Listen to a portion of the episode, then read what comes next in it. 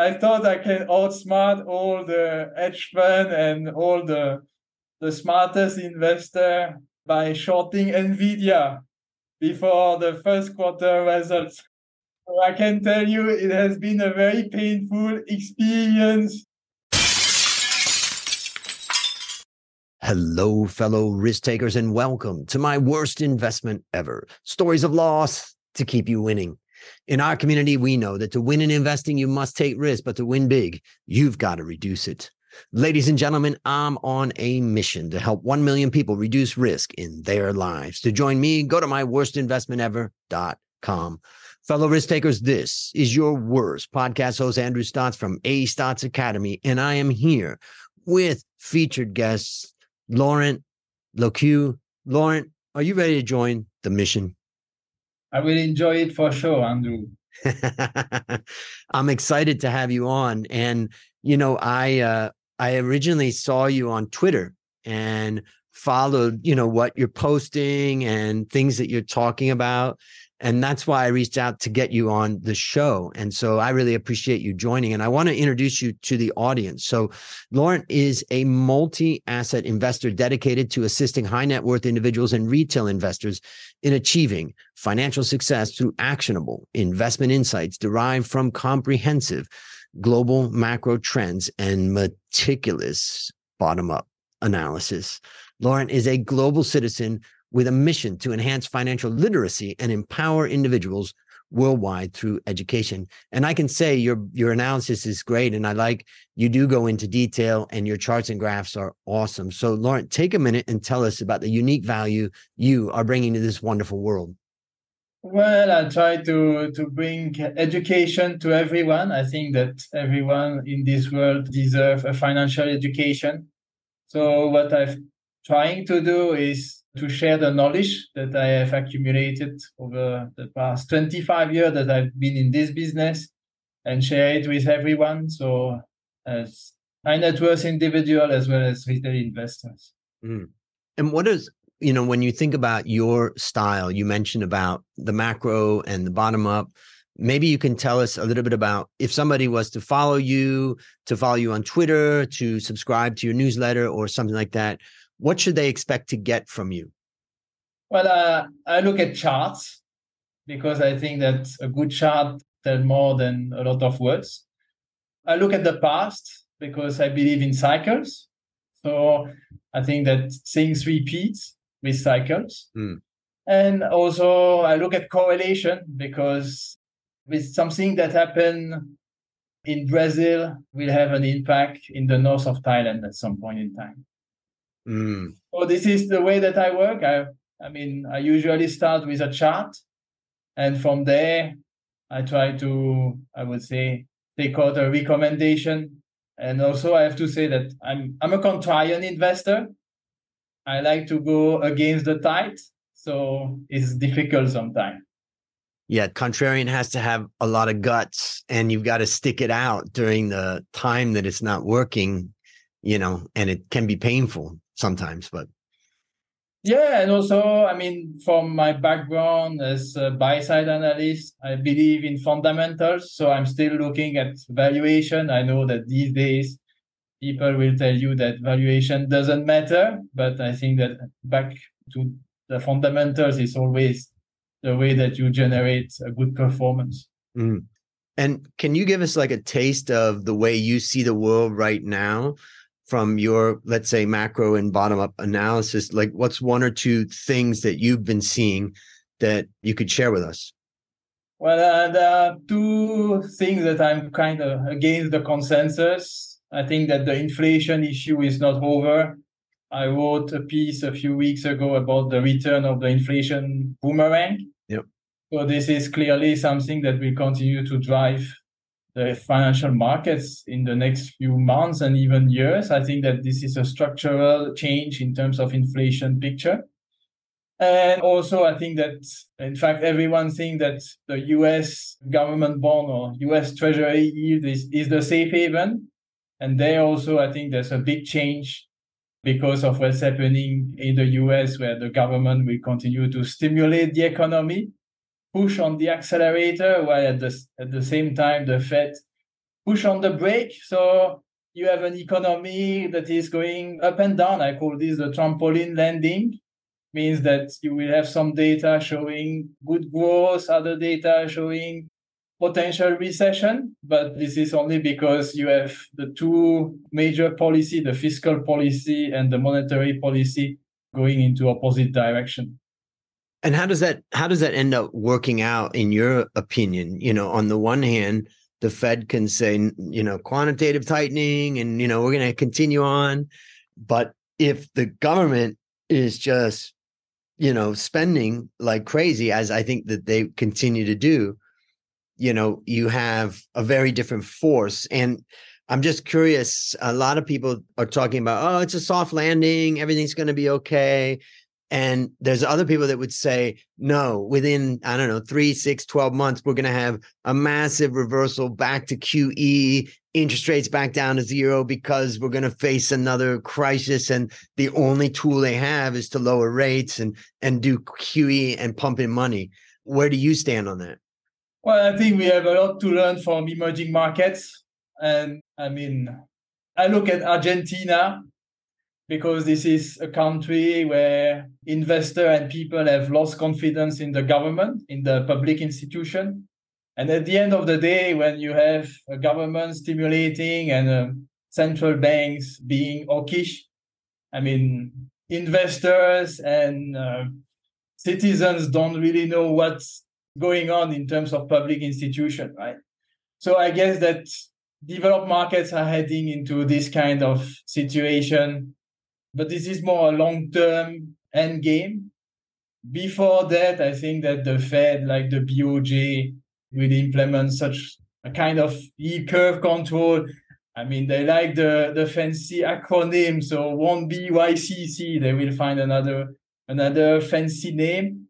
But once we cross five or 550 on the 10 year yield, I guess that the Fed will have to do something one way or the others. But I mean, the end game is we end in a inflationary environment, means that the government and the Fed inflate the way out.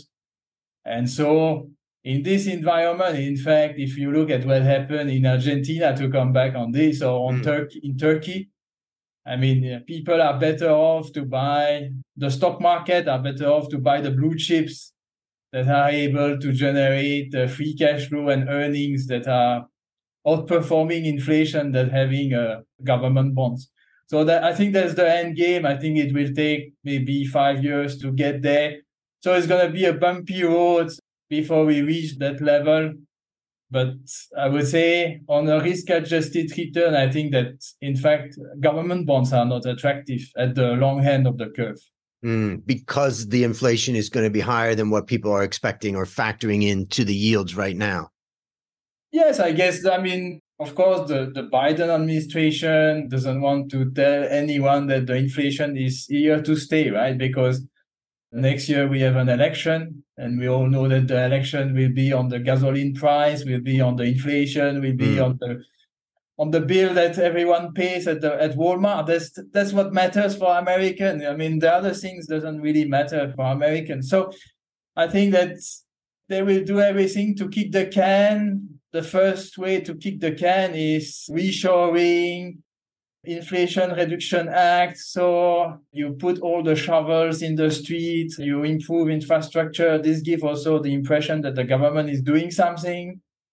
And this is positive for the economy, right? So in mm. terms of sectors, clearly, in fact, the unloved cyclicals and industrials should be the way, the place where investors are, and not necessarily the, the tech, which are highly valued.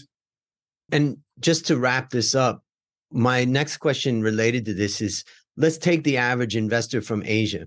Let's not think about maybe Singapore or Taiwan or Hong Kong, where the currencies are tied to the dollar to some extent. Let's think about an investor, a high net worth investor in Thailand, as an example, or Indonesia or wherever, where there are somewhat floating currencies. And let's say they don't have any US exposure right now, and they could, they have cash to allocate do you think that they should be allocating that money to the US now or do you think that they should leave it in their home market or how would you see global asset allocation? Well, it depends on the time horizon. I would think that in the first phase, all this is very bullish for the US dollar. So we will still see US dollar strengthening. The strengthening will be mostly against DM currencies, so mostly against euro, against Japanese yen, against the pound. Mm. Against emerging market, I think is kind of a bit of a different situation. I would say that emerging market currencies in the next three, five years, most likely range bound against the US dollar. Mm. But after that, you will have a massive appreciation of emerging market currency because once the, I would say, institutional investors realize that the way out of the US is inflationary, I mean, they have they have only emerging market as the other place to invest. And that's why, I mean, these investors should start looking at local currency bonds, which I think are undervalued, give a good yield pickup, and where you have a, a strong potential of currency appreciation over the long term. I was I have highlighted what I call the BIMI. These are the four big emerging markets outside China. China is a bit difficult to invest for non-Chinese investor. Mm. For Brazil, India, Mexico, Indonesia, these are very big domestic consumption markets in emerging markets. These are countries where the central banks, in fact, were proactive in fighting inflation, where the central banks have, I mean, are already cutting rates. The, the Brazilian central banks have pivoted two weeks ago, way before the Fed. Mm. And where I think there's good value and where everyone is underinvested because it's not on the radar screen of the big institutional investor because everyone look at Nvidia, Apple because it's I mean it's the safe it's the safe trade, right? Yep. If you are managing pension money in Singapore, buying the Brazilian stock market is not really the safe trade if you want to keep your job. So but I feel that's where the alpha in the future will come from. So let me just summarize it by saying first is you're thinking dollar strength initially, and it's going to strengthen against the developed market currencies mainly, and emerging currencies will be in kind of a holding pattern. And then eventually there'll be a massive depreciation of dollar and appreciation of emerging market currencies. And you mentioned Brazil, India, Mexico, and Indonesia, all relatively strong domestic economies, large enough and emerging to the extent that they may be long term beneficiaries of what eventually will start to be the negative impact on the US dollar in the US, these would be longer term places that would benefit. Is that, does that summarize it? Anything else you would add? That's right. That's right. I, I, think other ASEAN countries will benefit as well, but they are too small to be on the radar screen of the big institutional investors. So, I mean, indirectly, once all these uh, BIMI are doing well, Thailand and the neighboring countries will do well. But I would say that these are kind of too small markets to fall under the radar screen. Yep. So if investor want to keep it simple in emerging market, and because I mean, I think it's difficult to invest in China as a non-Chinese investor. Mm. These BIMI are the place to be. I mean, for the next ten to fifteen years. I just noticed. I mean, you you don't have much discussion about Europe. I just curious, what is just you know, given your where you originally come from. What's your perspective on Europe these days? Well, if I have, I can be honest, it's a dead zone. I think that the energy crisis will get worse. Germany, which was the engine of Europe, its business model is broken. The business model was based on cheap energy coming from Russia. This is a broken business model. The demography uh, situation in Europe is is negative. It's like Japan. So you don't invest in markets where you have negative long-term demographic trends. So that's why I think Europe, in fact, outside a few stocks which will benefit from the rise of these BIMI, and we all know them. These are in the luxury sector, Mm. some specific industrial companies that are able to, to sell overseas and have a, a diversified source of manufacturing. Outside this, I don't see any reason to, to focus on Europe. In fact, I think that Europe is where you will see the first credit crisis before the US. And that's why I think that you will see flows from the Eurozone into the US dollar zone, because typically a European investor will, will find a, a safe haven in the US dollar. And is that because, I mean, if I look at the US banks, they're actually in pretty good shape. If I look at them compared to, let's say, 2008. So the banks have some weaknesses in regional banks and commercial lending for uh, commercial real estate. But if I look at European banks and having been through a period of negative interest rates and all that, are you thinking that the bank sector is more weak in Europe, or where's your thoughts on that? Yeah, I think that the banking sector is weaker in Europe than in the US. First, also the issue of Europe is not one country. There's no one regulator. Yep. There's no, I mean, the ECB is there as the central bank, but there are 27 different fiscal regime in Europe. There are 27 different yep. governments in the Eurozone. So I don't think that European banks will have to deal with domestic problem. And, and as I said, because of Germany and the fact that its business model is completely broken. I mean, Germany was the driver of the European growth, right? So all other countries like Netherlands, Belgium, and Sweden, and all these uh, surrounding countries, I mean, are set to follow Germany in that descending trend mm. for the next few years. So, for the listeners out there, I'm going to have links in the show notes to your Substack called Trillion Next. So, I assume that's the best place for people to go that want to hear more of what you have to share. Yes, I write a free weekly newsletter.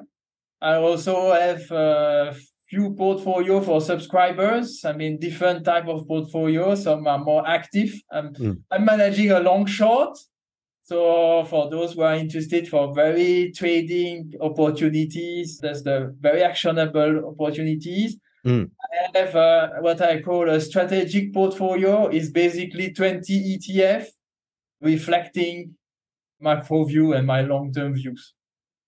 Fantastic. Well, we'll have links to all that in the show notes. So for the listeners out there, the viewers who want to learn more, make sure to go there and also follow you on Twitter. I know uh, I've enjoyed your posts, so I appreciate that. Well, now it's time to share your worst investment ever. And since no one goes into their worst investment thinking it will be, tell us a bit about the circumstance leading up to it and then tell us your story. Well, my my worst investment ever, in fact, occurred not long ago. It was just a few months ago. I thought I can outsmart all the hedge fund and all the the smartest investor by shorting Nvidia before the first quarter results. I can tell you it has been a very painful experience in terms of worst investment ever. What was your thesis originally? Was it that it was already priced in or that it wasn't going to be as good as what people thought or? Well my thesis was it was more than priced in. It was extended. It was an overcrowded trade. So it has everything to be a sell on the news kind of event Mm-hmm. And it seems that no, still have some more people able to chase the unchaseable. and what how did you handle the positioning once it started going against you? Well, uh, I had to cut, right? Because I had to, I mean, I think that what is very important is risk management. So I had to, I took the loss Mm. And I mean, uh, I think that what I learned is that every trade, win or lose, huh, you need to be humble in this business. Mm. So, I mean, you just take the hit and then you restart, right? Because it's your business. It's what you, it's what for you are waking up in the morning, right? Is to look at the screen and find the next good long or the next good short opportunity. Yeah, um, I guess my lesson I take from it is that you have to accept that you're going to be wrong. And when you get it wrong, you've got to be able to exit. particularly in a short position because you know it can turn real bad real fast. So there's also the issue of position sizing, particularly with you know with a short position that it can get you know really out of control. So I think it's a good lesson. And here's an expert who's made a a bet on a particular thesis and it didn't work the way you thought. Exit. And that's my biggest takeaway from that. Yeah, that's right. Sizing is very important. I mean, uh, I think that every trade that you go in, they cannot kill you. They can just eat you, but they cannot kill you because you need to stay in the game, right? And so sizing is the most important. And also, as I said, risk management, you have to you have to admit that you were wrong and that the market is always right at the end. Mm. Yes, if you don't admit you're wrong, the market will admit it for you. that's true. That's right. That's right too. You need to be very humble. And the issue that I I have since I've joined this industry is that I find that it's not really an industry where people is humble. Is a lot of people are are very kind, are very proud of what they do. They never tell you about their worst investment ever. And that's what we're all about. More than 700 interviews of people talking about their worst investment ever to help. And that brings me to the next question, which is based upon what you've learned from the story that you've told and all the stuff that you've learned over the years. What would be, you know, let's imagine a young person who is thinking they want to go short on a particular stock. What's one action you'd recommend that our listeners take to avoid suffering the same fate? Well, as I said, I think sizing is very important before you enter the trades, you need to know how much you can lose, how much you are able to lose. It's more important than how much you can win, in fact. Over the long term, if you know for every day, every trade, how much you can lose, I think that you will be a very successful investor. Mm. And as I say, admit that you are wrong. There's nothing there's nothing wrong to be wrong. This is an industry where you have to be right more often than wrong, but you have to you will be wrong. Yeah. Well, I think you set a great example of somebody that, you know, is ex- super experienced and yet, you know, you're going to make mistakes. And so that was a great example. What's a resource of yours or any others that you'd recommend for our listeners? Well, I think that everyone should continue to to learn and I encourage everyone to be a continuous learner we can learn from everyone something every day in our life. And in finance is very important because, I mean, this is an industry that is evolving quite fast. So learning and being humble and as I said, even after 25 years in this business, I still make mistake and I still learn new things every day. Mm. So I think that focusing on personal learning and personal development in terms of uh, financial literacy is very important. Great. I love continually learning and that's a lifetime thing and that's what makes finance so challenging is you really do need to keep learning. All right, last question. What if I say I think that the issue is also that the educational system is not really helping Joe and Jane to learn about how to manage his or her own uh, portfolio. So I think this is something that is kind of a, a miss coming from the government mission to to help people to grow. It's funny how much people hate government, but yet they rely on government so much. It's a contradiction.